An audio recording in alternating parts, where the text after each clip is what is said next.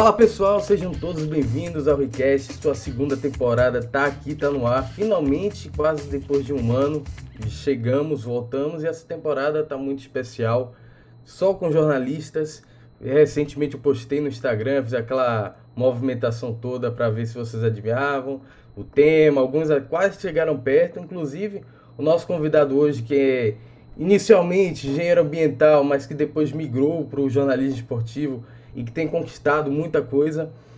Ele vai abrir o, o, esse, essa segunda temporada com muita propriedade, com muito carisma, sem dúvida, é ele, Thiago Reis. Fala, galera, boa tarde, assim, um prazer estar aqui participando com você, Ricardo, é sempre muito bom poder bater um papo com a galera, falar um pouquinho sobre a minha trajetória, sobre o meu trabalho, é, gosto muito de de participar desse tipo de coisa, porque assim, a gente sempre aprende muito também quando a gente participa de uma roda de conversas, e esse formato de podcast agora que está surgindo, que surgiu já há um tempo e que vem ganhando bastante força, é, eu participei de alguns e fico muito feliz por participar, porque eu sei que enriquece muito também o meu conteúdo, então é um prazer para mim estar participando aqui com você. Desde já, já agradeço, é, a gente se encontrou na, na palestra sobre expedição, que inclusive vai fazer algumas perguntas inclusive sobre isso, é, e foi genial, inclusive o programa em si também, já deixo já os parabéns e agradeço por ter aceito o convite, né? É sempre fantástico conversar com o pessoal assim, até você falou em aprender também, é, é muito conhecimento que chega também para mim, então fora da faculdade é sempre bacana também. É uma troca, né? Na realidade, é, nunca acho que, que é só de um lado para sempre uma via de mão dupla. É, quem está sendo entrevistado aprende, quem está entrevistando aprende também. Então, eu, eu, por isso que eu gosto muito do bate-papo, porque, porque dessa troca de informação, troca de conhecimentos que sempre ajuda muita gente durante o nosso trabalho. É, e, e, e é curioso que você até comentou na, nessa palestra, né, que começou como engenheiro ambiental. Sua formação é como engenheiro ambiental. Na é... realidade, o contrário. Eu sou, eu formei em jornalismo primeiro, terminei o, o, o jornalismo, e aí eu tinha a ideia de que eu não queria ter apenas uma formação. Ah, certo. Porque a, a minha primeira formação, assim, apesar de eu gostar muito do que eu faço, ela foi muito tranquila para mim, porque eu já trabalhava aqui dentro da T V. Uhum. Então, já tinha vivência na prática do que eu estava vendo dentro da faculdade. Então, assim, eu costumo dizer que a faculdade de jornalismo, ela não me desafiou por conta disso, porque eu já tinha vivência prática. Então, o que eu de uma faculdade que me desafiasse. Por isso, eu escolhi engenharia, né, porque eu nunca fui tão bom com números, não tinha dificuldades, mas nunca fui um expert. Uhum. Então, eu falei assim, se eu fizer engenharia, eu vou precisar me dedicar de alguma forma. Vou precisar perder tempo, vou precisar perder noite para estudar. E é isso que eu quero. E aí eu fui fazer engenharia e eu procurei é, a engenharia ambiental, porque eu sempre falei assim, qual é a engenharia que mais se aproxima de mim? Qual é a engenharia mais humana, né? Uhum. Eu acho que eu sou uma pessoa de humanas mesmo. Então, eu encontrei a engenharia ambiental, eu sempre tive uma preocupação ambiental grande. E aí, por isso, eu escolhi engenharia ambiental, assim, não me arrependo em nada da minha escolha também, para a minha segunda formação, que eu ainda acho que eu vou conseguir juntar aí as duas, a, em qualquer momento aí a gente vai ter um projeto legal com jornalismo e engenharia ambiental. Rapaz, no, no meio da comunicação, eu acho, não acho difícil não, viu? Inclusive, na comunicação, eu acredito que tudo realmente é possível. É, a gente... Possível e importante. Com certeza, eu, eu queria complementar, no caso, a gente tem um, um poder nas mãos, é, chega a ser, possa ser que eu esteja romantizando parte dele, mas é, chega a ser a gente, aqueles poderes de super-heróis, porque a gente mostra para a população exatamente a realidade, a gente vai em busca dos fatos, apura, e mostra ali o que está acontecendo na, na sociedade, na, no nosso bairro, no nosso entorno em si. É uma das é, coisas que... aproxima da sociedade, na realidade, né? Porque quando a gente traz esse tipo de informação, a gente traz ela de uma forma precisa, de uma forma clara, é, numa comunicação o mais acessível possível, você termina se aproximando muito dessa população e, assim, na área de meio ambiente, isso é muito importante, porque ele termina tendo é, uma coisa que, infelizmente, a gente não acha nas faculdades hoje, ou na, nos colégios hoje, que é a educação ambiental. O cara começa a entender o porquê que... Quando o cara começa a entender que ele está inserido no meio ambiente de todas as formas, seja dentro de casa, seja na rua, seja na natureza, aí você começa a colocar aquela pulguinha, pô, eu preciso cuidar disso aqui, porque isso aqui também é minha casa. Sim. E, e o cidadão ele tem que entender isso, ele é parte de um meio ambiente, então é, isso é muito importante, é isso que eu penso assim no, nos meus projetos futuros, é, puxar um pouco para esse lado, trabalhar um pouquinho de educação ambiental na T V, ou nas redes sociais, ou no YouTube, é, assim, são muitos projetos que eu venho, venho trabalhando assim na cabeça e tal, qualquer hora dessa a gente coloca em prática. É importante, e é, e é algo diferente, como você falou, né?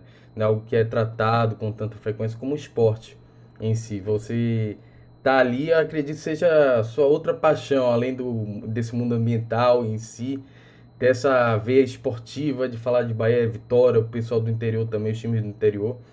É, você, você foi é, realmente uma paixão sua, ou você meio que caiu, entre aspas, de paraquedas nesse mundo do... do esporte, do futebol em si, né, que é a maior parte do tempo, é, se eu não estou me enganado, você está cobrindo essa parte do futebol, do Bahia Vitória, certo? Ou foi mais tipo, não, é isso aqui que eu quero, é, sei lá, desde sempre, você sempre quis a editoria de esportes, ou houve algum encaminhamento por parte da emissora para você ir para essa editoria? Não, na realidade assim, eu sempre fui esportista, tá? Sempre gostei de esporte, sempre gostei de futebol, joguei futebol durante muito tempo, assim, de forma amadora, claro.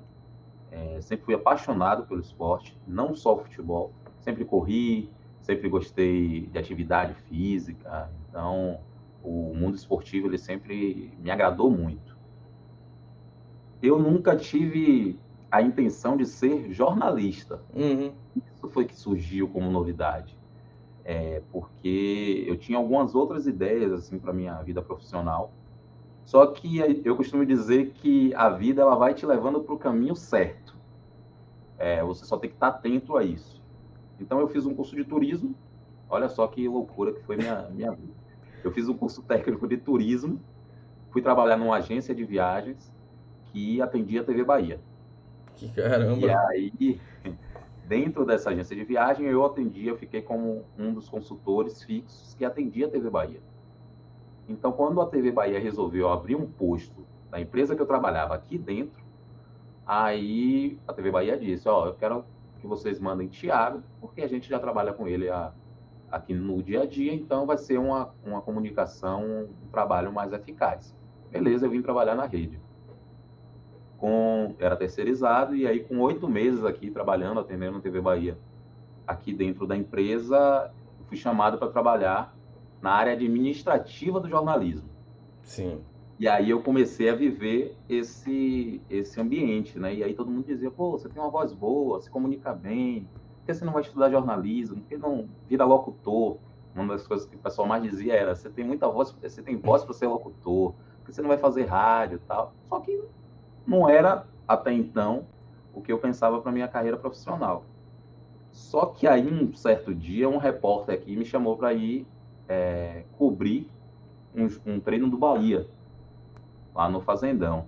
E aí eu fui, fiquei observando aquele ambiente, observando da forma que ele trabalhava, o que ele fazia, tal. E aí ele chegou para mim e falou assim, Thiago, escreva o seu texto aí contando a história do que você está vendo aqui, que eu vou escrever o meu. E a gente escreveu, tal, eu mostrei para ele depois, pô, bem legal, tal, você tem talento, não sei o quê.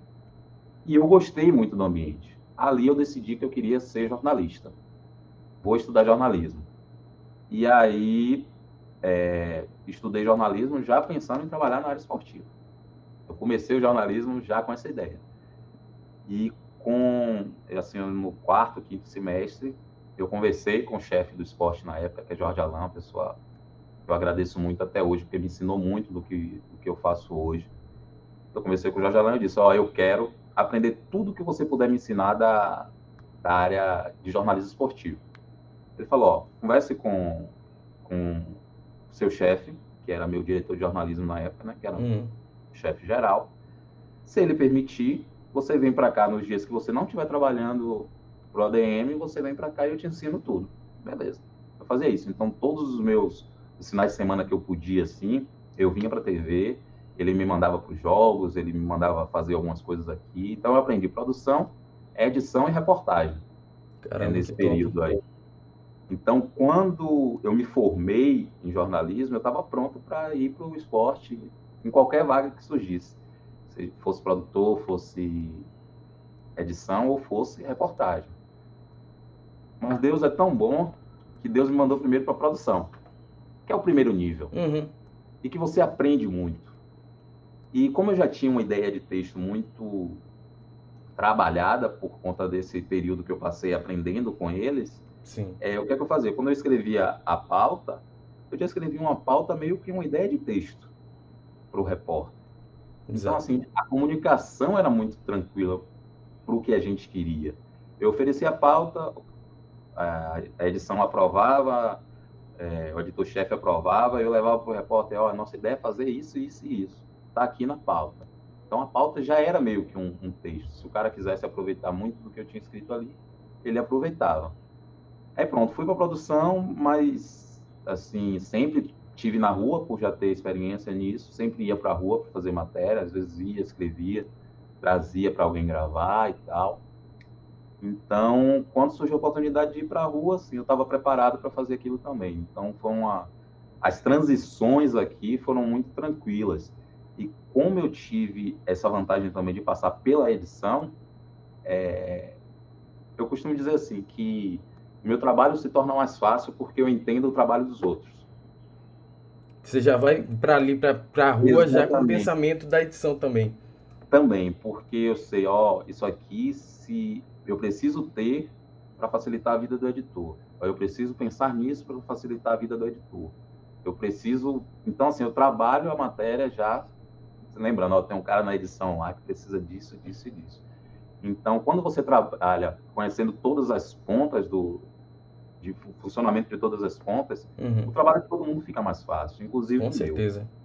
Então, assim, eu acho que essa, essa minha carreira jornalística foi bem, foi bem nesse sentido, assim. Eu gosto muito do que eu faço, sou muito feliz de ouvir é, as pessoas dizendo, ó, oh, vi sua matéria hoje, gostei muito, gosto da sua sensibilidade, gosto da forma que você conta a história. É, é, assim, é gratificante você saber que você não tinha ideia que você ia enveredar por esse caminho, mas que você trilhou o caminho e que você vem fazendo, fazendo bem, entendeu? E até como é, como é que é para você? Porque eu, eu, particularmente, tenho um certo... Ainda trabalho nessa questão de receber elogio, mas é, eu acredito... Como é que também tem essa questão de, tipo, a pessoa te para na rua, tá ali, sei lá, no shopping, te encontra, tem um vídeo ali, de você, né, tirar foto e tudo, melhor dizendo... Como é que você recebe esses elogios? Você tem essa, essa dimensão desse seu trabalho já, é, por mais que seja, entre aspas, você começou em que ano já, para aparecer já na T V, já nessa parte da, do Globo Esporte e tudo? Ó, eu tenho uns quatro anos, quatro mais ou menos, que eu já faço vídeo, né? Uhum. Já tô no, é, nesse período aí, algumas matérias, algumas, algumas é, modo de falar, mas muitas matérias.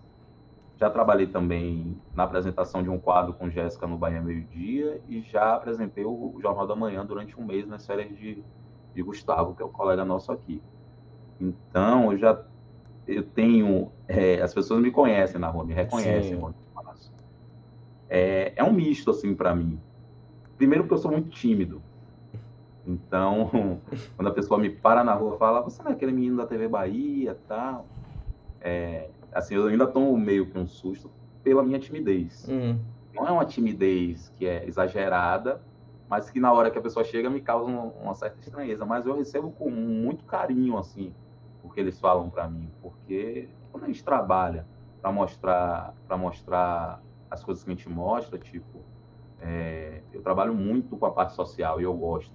Sou muito feliz quando eu faço matérias sociais, que mostram projetos sociais, que mostram pessoas que estão ajudando outras. Então, quando alguém vem comentar disso, principalmente para mim, é muito legal, é muito gratificante você saber que você está tocando as pessoas dessa forma e que, porventura, alguém resolveu também fazer o bem porque viu uma matéria sua, por um exemplo. É, ontem eu fui na, no G A C, que é o Grupo de Apoio à Criança com Câncer, e para fazer um aniversário de um, de um jovem, de um menino, oito anos, que trata um câncer lá, e que é torcedor do Bahia. Assim, a matéria eu fiz, achei até que ficou muito legal, muito bem trabalhada, mas o que eu vivi lá dentro ontem é inexplicável, assim, foi até motivo de uma foto que eu postei nas redes sociais, sim, sim. abraçando uma garotinha que, que me disse, é, tio, meu nome é Lohane, eu tenho três anos. Eu falei, três anos e retada desse jeito? Ela falou, é, eu sou retada. E assim, me abraçou, você sente um carinho, um, uma transmissão, assim, de sentimentos, que é um negócio surreal, assim, eu fiquei, eu saí de lá é, tocado, emocionado e disposto a voltar mais vezes, porque eu percebi que o que eles precisam não é de muito. Eles precisam de um carinho, de, um, de alguém para conversar, de alguém para brincar com eles de vez em quando, porque o contato deles é com o pessoal do, do G A C e com a família, muitas vezes. Então, você ter alguém que está ali para contar uma história diferente, para brincar com ele, para trazer uma outra experiência para eles, é fundamental e, assim, custa tão pouco, né? É Exato. Uma horinha, duas horas do seu dia. Então, é, é isso que eu tento transmitir para as pessoas. Mostrar que tem gente fazendo bem, que qualquer pessoa também pode fazer esse bem e que eu dou minha, minha contribuição para a sociedade de alguma forma. Seja pelas matérias, seja quando eu volto para ajudar uma, uma pessoa que eu conheci numa matéria. É, eu também sou atleta, então é, eu posso dizer que eu também já motivei algumas pessoas a, a saírem da vida sedentária, por exemplo, e ouvir essas histórias na rua é muito legal, quando você passa correndo e aí você encontra alguém, alguém te fala, pô, eu comecei a correr porque vi você correndo, eu comecei a fazer academia, crossfit, é, natação, porque eu te vi praticando atividade física, eu queria sair daquela vida sedentária que eu tinha. Então, quando você faz esse tipo de coisa, você está dando valor ao seu trabalho. O verdadeiro valor é esse, quando você consegue motivar as pessoas. E, assim, isso me deixa muito, muito feliz, muito satisfeito com o que eu estou fazendo. É, tem muita coisa ainda que eu quero fazer. Se eu parar para falar aqui da, dos objetivos, dos planos de vida, de vida que eu tenho nesse sentido de motivar pessoas, a gente vai passar a tarde falando, porque eu tenho muita coisa assim mesmo. Para mim é, é o sentido da vida. A vida te dá algumas coisas e você precisa retornar de alguma forma para ela. E a forma que você tem de retornar é essa, ajudando pessoas. E eu me sinto muito feliz quando eu consigo saber que alguém, ó, eu ajudei alguém. É sensacional. Gratificante, imagino. É. E, e sem dúvida, é só uma maneira de você mudar o mundo também, né? O jornalismo também proporciona esses essas coisas, porque a gente conhece é, pessoas, tá ali conectado, a rotina é totalmente diferente de um dia para o outro. É, acredito que ontem você foi, né, nessa instituição, hoje já teve uma rotina totalmente diferente, e inclusive é uma das coisas que particularmente me encanta no jornalismo, essa questão da rotina. Você não tem é, um padrão, ah, vou todo dia para a redação e lá eu fico. Pode ser não, que você tenha alguns dias.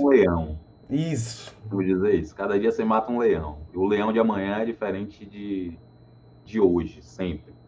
É, eu vou até mudar a analogia, porque falei de matar leão e matar animal nunca é bom. É, mas cada dia você resolve um problema diferente. Melhor. É um monte diferente que, que, que aparece na sua, na sua vida. E aí você tem que lidar com aquele, com aquele monstro. Mas você sabe que na hora que você dormir, quando você acordar, vai ser outro monstro. Nossa. Você não vai ter aquele mesmo monstro para repetir, ó, oh, vou ter que fazer a mesma coisa. Não tem. Então, o jornalismo ele é muito dinâmico, ele é muito gostoso de fazer por isso, que cada dia é um desafio diferente. É, hoje eu já estava fazendo uma matéria com um jogador do Vitória, tal, que passou por, por algumas situações, mas que vem dando a volta por cima no, no Vitória e tal. Isso é, isso é gratificante, é, é legal você saber, ó, oh, hoje eu vou fazer uma parada completamente diferente do que eu fiz ontem. E, e, e é, é genial essa questão do, do jornalismo, da rotina, mas eu, eu sei que talvez essa pergunta seja muito geral, vamos dizer assim, porque, como a gente acabou de falar, o jornalismo não tem meio que uma rotina, mas normalmente, não necessariamente, ah, todo dia eu vou treino do Bahia e tal, mas qual seria a sua rotina? Até mesmo por ter algumas matérias que você produz tanto para o B A T V, é, para o Globo Esporte, qual é mais ou menos a sua rotina aí de produção, de fazer mesmo as reportagens e tudo? Na realidade é um desafio. Eu costumo dizer que é um desafio. Pelo seguinte, é, eu trabalho muito com matérias especiais, é, matérias que falam do que eu comentei agora há pouco, projetos sociais, histórias, personagens, que, e eu, eu sempre falo que fazer matéria disso é muito mais fácil, mais fácil eu coloco entre aspas aqui, porque você contar a história é uma coisa complexa, você tem que tentar amarrar a história para que o telespectador entenda em cinco minutos, que é o que dura normalmente, uma história que você conheceu ali que a pessoa te contou em vinte, vinte e cinco minutos. Então você tem que ter um poder ali de conseguir amarrar essa história em cinco minutos para poder a pessoa entender. Mas eu acho muito mais fácil do que o desafio de contar o futebol, por exemplo. Porque o futebol você tem aqui na Bahia dois times, uhum, principais, falando de, de principais, Bahia e Vitória, e que, que vivem momentos de dificuldades, inclusive, e que você precisa todos os dias ali encontrar uma forma de contar algo daquele time sem ser repetitivo, gerando interesse para o telespectador e com qualidade. Sim. Então, para mim, o desafio maior é contar o futebol hoje. Você precisa de um, de um poder de, de criação muito grande. Você precisa linkar elementos, você precisa procurar outras coisas que possam agregar dentro daquele conteúdo algum tipo de, de interesse, entendeu? Então, para mim, o, o desafio do futebol é esse. Mas a gente faz. Então, eu chego aqui de manhã, dou uma olhada. Normalmente, a gente sabe da escala já antes, né? Uhum. Então, ah, eu, digamos, amanhã eu tenho uma matéria para o B A T V e uma matéria para o Globo Esporte. Então, eu venho já. Normalmente, como a gente trabalha com futebol, né? Quem trabalha com futebol e quem gosta do futebol não deixa de viver o futebol. Com certeza. Então, assim, às vezes eu estou em casa lá, fazendo nada, tal, não sei o quê, e aí me surge uma ideia, porque eu falo, porra, essa ideia é boa pra gente usar no B A T V de amanhã. Aí eu já anoto aquilo ali, deixo lá, bonitinho. Quando eu chego aqui no outro dia, eu vou pesquisar sobre aquilo que eu pensei, pego as informações, linko, para poder ir na rua, às vezes fazer, gravar uma, uma sonora de um torcedor, ou ligar para algum jogador e pedir um vídeo, ou ir até esse jogador para poder entrevistar ele. E aí a gente faz, amarra, entrega. O, o Globo Esporte é um, uma matéria sempre maior, né? Que a gente faz. Então, é necessidade de mais elementos para poder fechar a matéria, sempre com muita informação, mas de uma forma mais leve. Uhum. A gente tem que passar o que é factual, o que, é, o que o clube está vivendo naquele dia, mas a gente tem que procurar uma forma mais leve, uma forma é, de entreter quem está assistindo.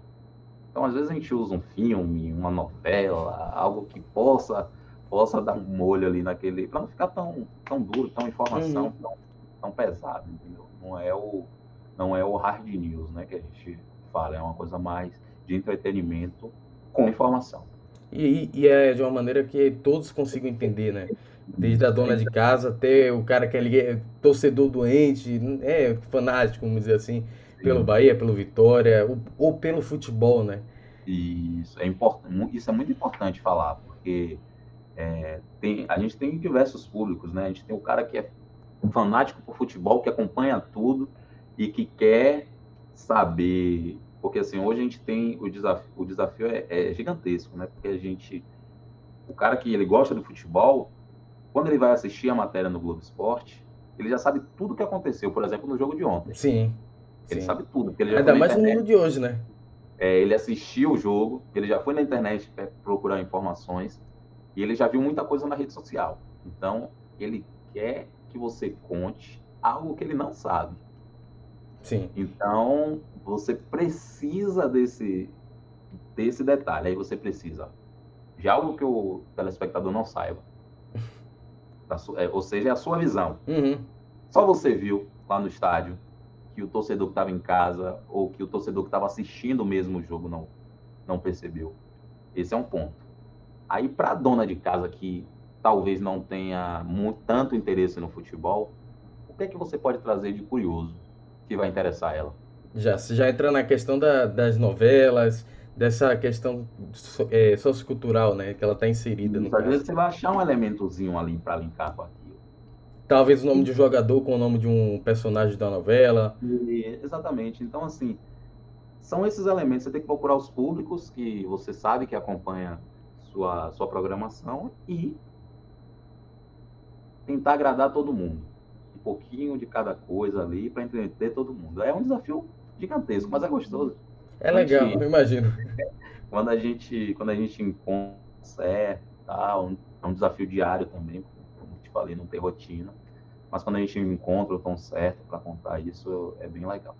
Você falou sobre é, Bahia, Vitória, os dois times principais. Eu até repito a pergunta que eu fiz é, pessoalmente para você, rapaz. Que eu cresci ouvindo meus pais dizendo, principalmente meu pai, Vitória sendo vice-campeão brasileiro, Bahia sendo campeão brasileiro. O que, que falta para esses times daqui, pelo menos dois, né, principais, voltarem a ter esse destaque? E também, até emendo a pergunta também, é, para ter essa terceira força, né? Sei lá, chegar a Juazeirense, acho que se eu não estou enganado, é Juazeirense, que está na Série D disputando a vaga na C, ali está indo muito bem. Então, o que, que falta para esses times terem um melhor destaque nacionalmente? Pra, na sua opinião, no caso. Vou falar de Bahia e Vitória.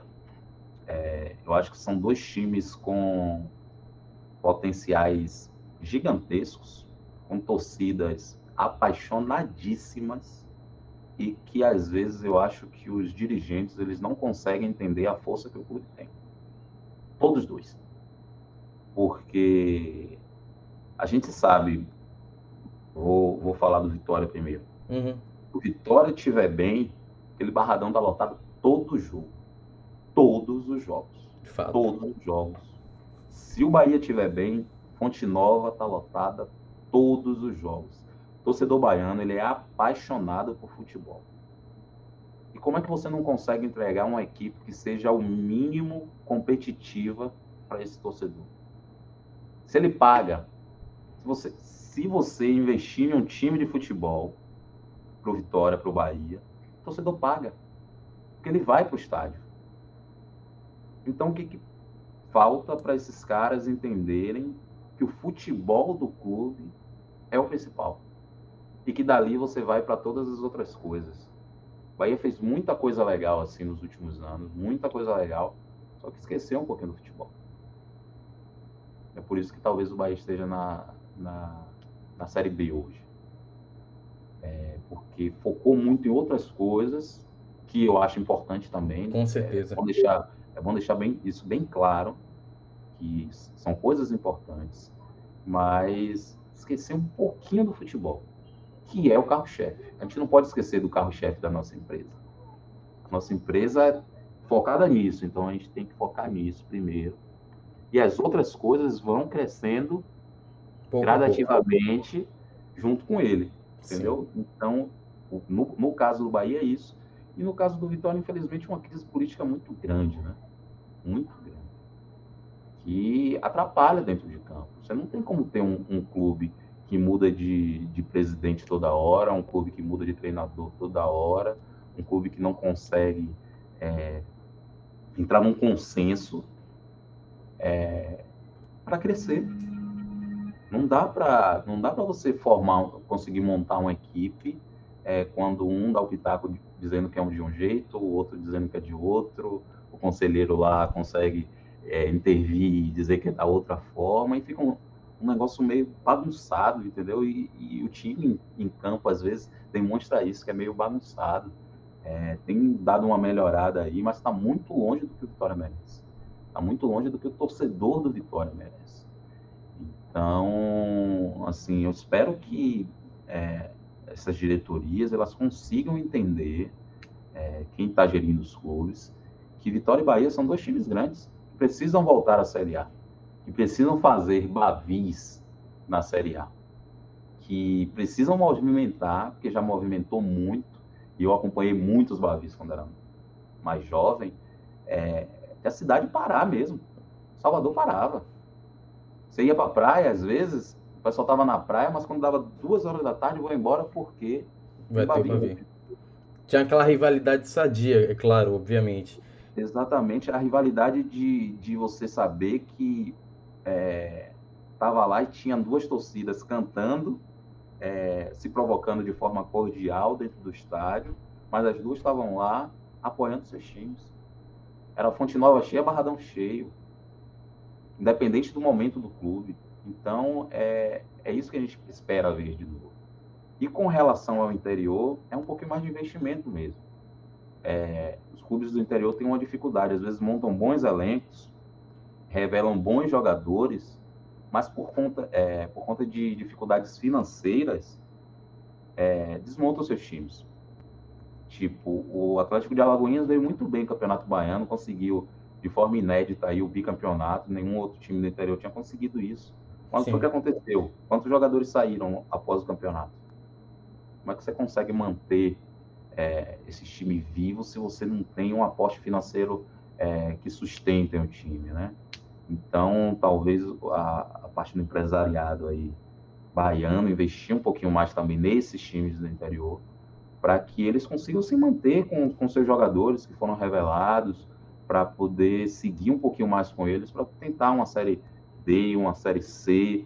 É, seria tão bala assim você ter Bahia e Vitória na série A, na série B, um Atlético de Alagoinhas, que vem muito bem, um Juazeiro, Juazeirense, como você falou, é, jogando a série C também, disputando para subir para para B. Gente, o quanto isso é forte para o nosso futebol, entendeu? É, e assim, eu tenho eu costumo dizer que os times do interior, eles geram muitos personagens, porque você tem lá aquele, aquele jogador que ele é jogador, mas que ele é cobrador também durante a semana, é, é um cara que se desdobra para poder conseguir estar em campo, pelo amor ao futebol e também pela grana que, que rola. Então assim, é, seria um, um universo bonito para todo mundo, entendeu? Com certeza. Então, É, é preciso que a gente olhe com mais carinho para o time do interior, nesse sentido, e para os times da capital, que tem é, essas condi é, condições maiores, assim, é, que a, a parte política ela não interfira tanto no futebol. Não pode. E que eles entendam que a torcida do Bahia é gigantesca, que a torcida do Vitória é gigantesca, que eles precisam de um time gigantesco disputando Série A, disputando Copa do Brasil, Sul-Americana, Libertadores, porque todo mundo consegue, velho. O América Mineiro agora Sim. tá disputando a, Copa, a Libertadores, gente. Fortaleza tá disputando, Ceará. Por que que os times baianos não podem fazer isso? Podem, é só ter um pouquinho de organização. De ter o planejamento. Inclusive, até uma pergunta surgiu agora, você tá tendo essa onda das S A Fs aqui no Brasil... Atendo essa questão se o Bahia vai ser ou não comprado, acredito que vai, talvez ainda essa semana ou na semana que vem, é, sempre tem escutado isso, que vai fechar o contrato, que os investidores já estão na cidade para fechar, mas você é realmente a favor dessa questão? Você acha que, caso realmente comprem o Bahia, você acha que vai ser interessante pro, tanto para o futebol baiano quanto para o tricolor? Eu, eu tenho... É... Tem alguns pontos válidos, mas tem pontos que, para a gente responder, eu precisaria entender como é que vai funcionar a S A F do Bahia. Porque, em uma entrevista que eu fiz com o Bellintani, quando eles anunciaram um patrocinador novo, ele me disse que o contrato com a S A F, a S A F do Bahia só não tinha sido assinada ainda, porque o Bahia não aceitou os moldes do contrato que o, o grupo investidor... queria, uhum. que entendendo a dimensão do Bahia e o que é a instituição Bahia, é, ele tinha feito uma contraproposta para o investidor. A gente tem que entender o que é isso que ele está tá negociando, que pacote é esse, é, o que é que vem de investimento, o que é que o clube disponibiliza, entendeu? Para poder dar uma opinião mais, mais, mais firme sobre isso, porque isso não está claro, para entender quais são as cláusulas desse contrato, para para que o que seja uma, um, uma utilidade momentânea não prejudique o clube mais na frente. Então, a gente tem que primeiro entender isso. Então, não dá nem para criticar, nem para apoiar um projeto que a gente não sabe exatamente como está sendo montado. É, mas com relação à S A F, eu tenho um, um, um pensamento assim. É, são grandes investidores investindo grandes quantias. Só que no Brasil tem muita gente virando S A F.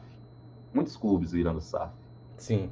E aí, assim, aquela, aquela ideia, tipo assim, de equiparar a parte financeira, ela vai continuar discrepante, porque imagina uma coisa, o Bahia hoje, digamos, o Bahia vem com um investimento aí de uma S A F de setecentos milhões, beleza, mas se o Flamengo resolver virar S A F, não vai ser setecentos milhões. Vai ser muito mais. Então, essa discrepância de valores vai continuar existindo. Então, talvez o, o resultado disso não se resume em campo, entendeu? Não se resume em campo. Mas vamos ver, assim, eu sempre gosto de, de, de ver os investimentos, de ver a coisa funcionar para começar a dar opinião, entendeu? O investimento vem, vem como, é, é uma parceria, jogadores também. Então, tem que entender de como, como é feito esse contrato, quais são as cláusulas, para dar uma opinião mais precisa. Eu espero que, se acontecer, que venha para o bem, principalmente da instituição Bahia, dos torcedores, né, que é o maior patrimônio do clube. Se for e se tiver todo mundo feliz, que seja sucesso. De modo geral em si, a, essa questão da S A F e tudo, você falou em relação à discrepância, né, e até fazendo um, um comentário aqui, se entre o Bahia e o próprio Flamengo vai ter essa discrepância, essa diferença gigante, eu fico com dó, é, literalmente, se o Flamengo, que teria em tese uma, uma, uma quantia de investimento maior, pegasse tipo o Azuris, que o Bahia pegou. Então, a, a diferença até no futebol jogado, que tem as contratações, o marketing feito e tudo, contra o Azuris, que ainda que seja o time de Marcelo e tudo, não é um time que é, tem, teria essa quantidade exorbitante do dinheiro e de investimento, né? Então, é algo assim a se pensar. Eu ainda tô, tô mais ou menos como você, cauteloso ainda com essa questão da S A F. Teve o Ronaldo comprando o Cruzeiro, até é, fase de adaptação, entender que Ronaldo comprou o Cruzeiro. Tudo bem, ele tem um Real Valladolid, mas, cara, o, o, o jogador de futebol comprou o Cruzeiro. Isso é, é gigante. Quer dizer, é, vai, gigante. Indo agora, indo ainda nesse mundo esportivo, mas já partindo para essa reta final, é, o Extremos, é, o programa que você fez com o Sérgio Pinheiro e tudo, se eu não estou errado, se eu tiver, peço que você me corrija, se nos, nas duas primeiras temporadas, eu acredito que nessa também, continuou na parte da produção. Queria que você falasse um pouco como é que foi essa vivência, ainda mais nessa última temporada, que vocês foram literalmente nos extremos, né? Na Expedição Bahia, Expedição Bahia Extremos. Foram norte a sul do estado, cruzaram é, o estado em busca de paisagens que realmente foram maravilhosas, de verdade. Uma mais bonita que a outra. Como é que foi isso para você, essa vivência assim? É, é, o Expedição Extremos, né, que essa, foi essa terceira temporada, a gente realmente fomos aos extremos do, do estado, né? Norte, sul, leste, oeste, é, rodamos quase sete mil quilômetros de, de carro, é quase uma ida e volta aí, o pessoal faz é, Porto Alegre, Salvador, de avião aí, a gente fez de carro, é, sete mil quilômetros. Andamos aí por cidades que, é, nem, que os moradores nem conhecem Salvador, por exemplo. Caramba. Que é a capital do estado, mas conhecem Brasília, conhecem Minas, conhecem... Então, assim, uma experiência que eu vou dizer para você. Foram três temporadas, é... já tem aí a previsão da quarta, e eu torço muito para que aconteça, porque é um programa que me deixa muito orgulhoso ter participado. É... Foram três temporadas como produtor do Expedição, dez programas, três na primeira, três na segunda e mais quatro agora nessa, nessa última temporada. É, eu fico muito feliz por várias coisas.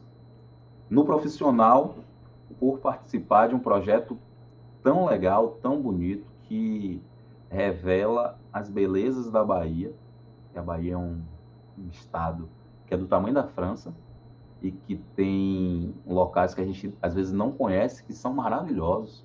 Muita gente sai daqui, da, sai do estado, sai do Brasil para ir conhecer lugares fora do país aí. Se você der uma pesquisada aí e rodar aqui na Bahia, você acha lugares parecidos. E até às vezes melhores até, né? Isso, é. isso.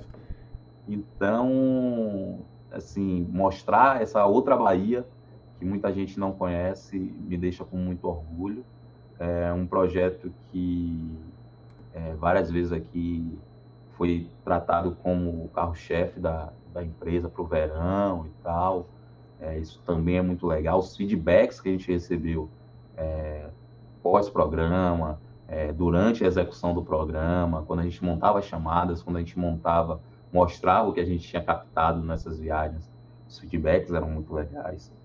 Então, assim, muito orgulhoso de ter participado no sentido profissional. No sentido pessoal, uma experiência ímpar, porque talvez eu não tivesse a oportunidade de visitar esses lugares se não fosse através da expedição. Eu fui para Abrolhos, cara. Abrolhos é um lugar maravilhoso, maravilhoso. E eu não sei se eu, ter, se eu terei condições de ir em Abrolhos de novo. Outra oportunidade de ir. Então, a expedição me proporcionou isso. É, eu conheci o céu do sertão. Assim, de, talvez eu conhecesse o sertão, o céu do sertão, é, por conta própria. Uhum. Mas a oportunidade de ver as coisas que eu vi de madrugada, por exemplo, porque a gente acordava duas e meia, três horas da manhã para gravar, e estava na estrada, e aí veio um, um céu de estrelas, parecia que alguém tinha pintado aquele negócio lá em cima, é, é de uma felicidade, assim, de uma satisfação imensa, e é, conhecer pessoas, conhecer culturas, é, formas que as pessoas vivem em, em diferentes cidades da Bahia. É, pessoalmente, para mim, foi é, uma experiência que enriqueceu muito, demais, assim. E trabalhar com o Sérgio Pinheiro, né? Que, para mim, é uma referência dentro do, do jornalismo, principalmente por ser da área de esporte, que é a área que eu escolhi. Então, é, eu consigo, assim, é, assimilar muitas coisas que, que, que ele faz. Primeiro, porque é o mesmo perfil que... um perfil parecido com o meu, assim, uhum. de linguagem, de texto. É, então, você está ali perto do cara que você tem como referência, você aprende muito, é, você consegue também transmitir algumas coisas. E, assim, se eu precisar hoje de alguma coisa nesse sentido, é, eu posso fazer também, entendeu? Então, assim, é, também me enriqueceu muito nesse sentido. Então, Expedição Extremos é aquele negócio de tirar o fôlego, de ter coragem, de, de ter força de vontade, de, de saber que você precisa estar sempre bem com o seu corpo. Isso é muito importante para a expedição, porque é, se você não estiver bem com o seu corpo, cara, você não faz a metade das coisas que a gente fez. Então, o Sérgio Pinheiro saiu de um U T I é, com Covid, é, passou dois meses se recuperando, e depois a gente estava gravando a expedição, o, o, a parte norte lá. Então, assim, é um cara que é guerreiro. Por quê? Porque ele tem uma consciência corporal legal. Porque ele já tem esse trabalho físico bom. Uhum. Porque se ele não tivesse, ele não ia voltar com essa rapidez. Ele não ia conseguir gravar o programa. Então, é, essa preocupação também com, a, com o nosso bem-estar, né? Com o nosso bem-estar físico, com o nosso bem-estar mental, para que a gente consiga é, fazer os trabalhos. E coragem, velho. Coragem porque... subir aquele monte de pescoço lá, uma coisa que precisa de coragem, muita coragem. Entrar numa caverna, mergulhar numa caverna, precisa de coragem. É, pular de asa delta lá de Jacobina, como pulou também, precisa de coragem. É, subir um morrão na, no, na Chapada Diamantina, lá no Capão. A gente levou três horas e meia subindo, para depois descer de novo. É, é uma parada que exige muito da, da sua personalidade. Fora os perrenguezinhos, né, que a gente conhece, assim. Que Quer, sempre... quer até te perguntar, né? Tem. Esses perrengues, assim, teve um, acredito que você tenha comentado, é, um que você falou, cara, acabou, não tem como fazer esse programa, tamo lascado, né? Como tem a girana, lascou. Ah. Teve esse perrengue, teve essa situação no meio da produção, no meio da gravação assim? Ah, um perrengue de a gente pensar que não vai gravar o programa nunca teve. Porque assim, quando a gente começa a pensar o programa, a gente pensa no plano A, melhor dos mundos, mas a gente pensa no plano B. Uhum. Ó, se isso aqui der problema, a gente vai fazer isso. E a gente ainda pensa no plano C. Ó, se o bicho pegar, nada der certo, a gente vai resolver dessa forma. Então, assim, a gente teve muitos problemas durante as gravações. Muitos, muitos. A gente falava, eita, pô, e agora? O que, que a gente faz? Ah, agora vamos fazer tal coisa. Então, a gente sempre conseguiu gravar e trazer um material riquíssimo até quando deu um problema grave. É, então, assim, a gente não teve esse programa assim que a gente não conseguiu. É, mas, tipo, a gente foi lá pro, pro norte, no, nesses extremos, por exemplo, e a gente tinha planejado atravessar o, o lago de Sobradinho, da cidade de Sobradinho até Casanova. Era uma, uma travessia de cerca de vinte e cinco quilômetros de canoa havaiana. Então a gente fez uma logística pesada, assim, para pegar a canoa, tirar da onde estava, levar para o lago do Sobradinho, desmontar, montar de novo, voltar no lago, atravessar, tal, tudo certo para fazer isso. Quando a gente chega lá, eu consegui o caminhão, tudo certo, mas quando a gente chegou para conseguir um barco de apoio, porque quando a gente vai fazer isso, a gente sempre precisa de segurança, né? Sim.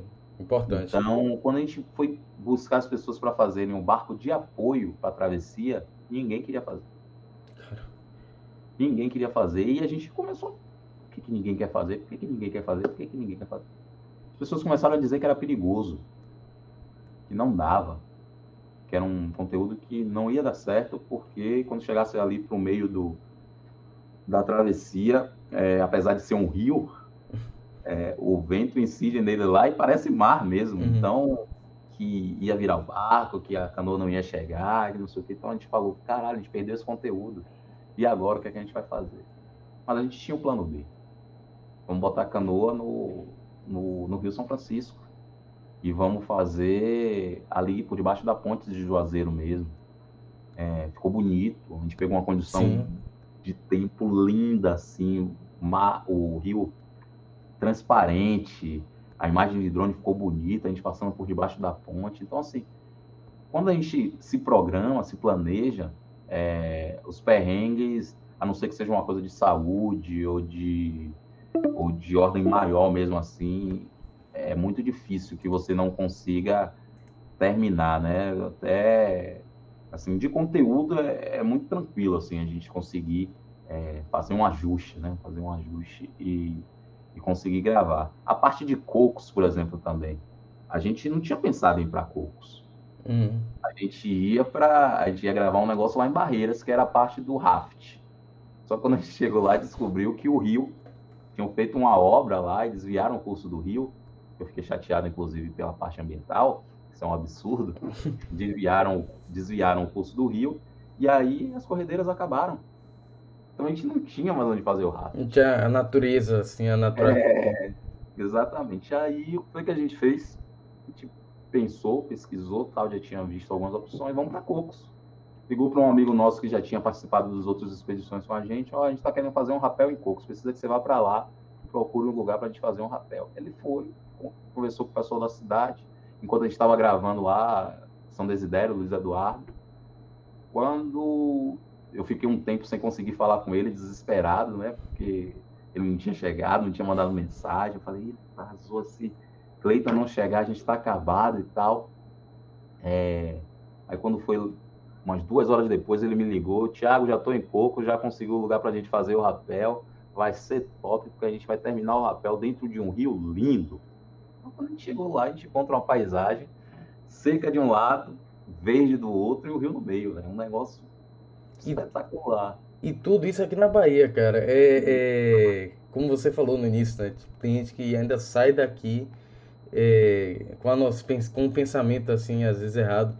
Que, ah, no exterior, no, em outro estado, tem coisas melhores, mais bonitas, mas é, eu vi alguns trechos, algumas imagens que é de literalmente tirar o fôlego, bicho, porque é muito é. bonita. Cada coisa ali, cada aventura que até o Sérgio Pinheiro passou. Você é, entraria em alguma aventura que ele fez ali? Você chega a participar ou fica mais na parte da produção mesmo? Literalmente assim, não, não se arrisca. Algumas coisas durante os dez programas eu já fiz. Tipo, o primeiro, a primeira temporada eu desci com ele no, num rapel na Cachoeira do Buracão, lá na Chapada Diamantina, em Bicoara. É, eu já, já, dei um, já fiz um mergulho com ele também. É, algumas coisas eu consigo fazer. E o problema não é nem é, participar. O problema é que a gente tem pouco tempo de gravação. Então, às vezes, tipo, o Cave Jump, eu tava doido para fazer o Cave Jump quando a gente fez, foi o primeiro programa. É, o Cave Jump, que é um, um bug jump na boca de uma caverna, que foi uhum. realizado lá na Chapada também. Tava doido para pular. Só que a gente tinha os, os pulos das pessoas que a gente tinha que gravar e os, o pulo de Sérgio, que demora um pouco mais, porque tem que gravar, não sei o quê. Então, até organizar para depois eu pular de novo, fica, demanda tempo. Então, às vezes, eu não consigo participar muito por conta disso. Uma, é, o Itamaraju mesmo, eu queria subir um monte de pescoço. Eu adoro ver a cidade de um ponto mais alto. Só que a gente tinha, a gente tinha dois profissionais que subiam o morro e eles só poderiam levar um. Caramba. Uma pessoa. E a gente ainda conseguiu, assim, conversar com eles. Ó, oh, a gente precisa levar pelo menos dois, porque eu preciso de Sérgio, que é o repórter, e eu preciso de um cara que faça as imagens dele. E aí a gente mandou o rapaz que trabalha com a gente, que é o do drone, que é Rafael Claro. E aí Rafa subiu também, fez umas imagens de drone bem legais e tal, acompanhou todo esse processo, processo de Sérgio na subida. Mas eu queria ter subido. Mas, assim, são coisas que você descobre assim, ó, se eu tiver um tempinho, qualquer hora dessa, uma coisa que eu vou fazer é subir um monte de pescoço, ou mergulhar em tal lugar, ou fazer um... São coisas que vão me, des... me despertando interesses, me gerando objetivos para fazer. Porque como eu sou, a... eu sou da área de esporte mesmo, eu gosto de esporte. Atleta. Atleta. Então, saber que existem essas possibilidades é legal também, porque você fica mapeando, olha, ah, saber, eu acho que eu vou fazer um mergulho em caverna agora, eu vou, vou fazer um curso, tal, não sei o que, me preparar para fazer um mergulho em caverna, que é uma coisa que é, que é diferente, perigosa, gera uma adrenalina louca, mas que deve ser muito legal. É, é uma vivência muito, muito bacana. É, é muito top. Você deve ter recebido um aviso aí, infelizmente, o Google Meet às vezes atrapalha a gravação aqui. Já me disse aqui, você tem seis minutos. É, rapaz. Nesses seis, eu gostaria de te agradecer de verdade por ter topado esse, esse encontro, essa entrevista, que é a primeira dessa segunda temporada. E fico convite até, inclusive, para voltar, que tem muita coisa ainda para a gente conversar. Mas até como eu falei com você, né, na, pessoalmente, o intuito aqui é condensar aqueles podcasts de quatro, cinco horas. Por exemplo, Ciro Gomes mesmo foi para um agora, recentemente, deu cinco horas. Então, é meio que o tempo que a gente vive não tem... Às cinco horas seguidas, né? Não tem... É pesado. É punk. Então, para condensar, pelo menos no máximo de cinquenta, não sei mais ou menos quanto é que tá ainda nesse daqui. Mas foi muito bacana te receber aqui. Eh, espero que você volte. E de verdade, muito obrigado mesmo.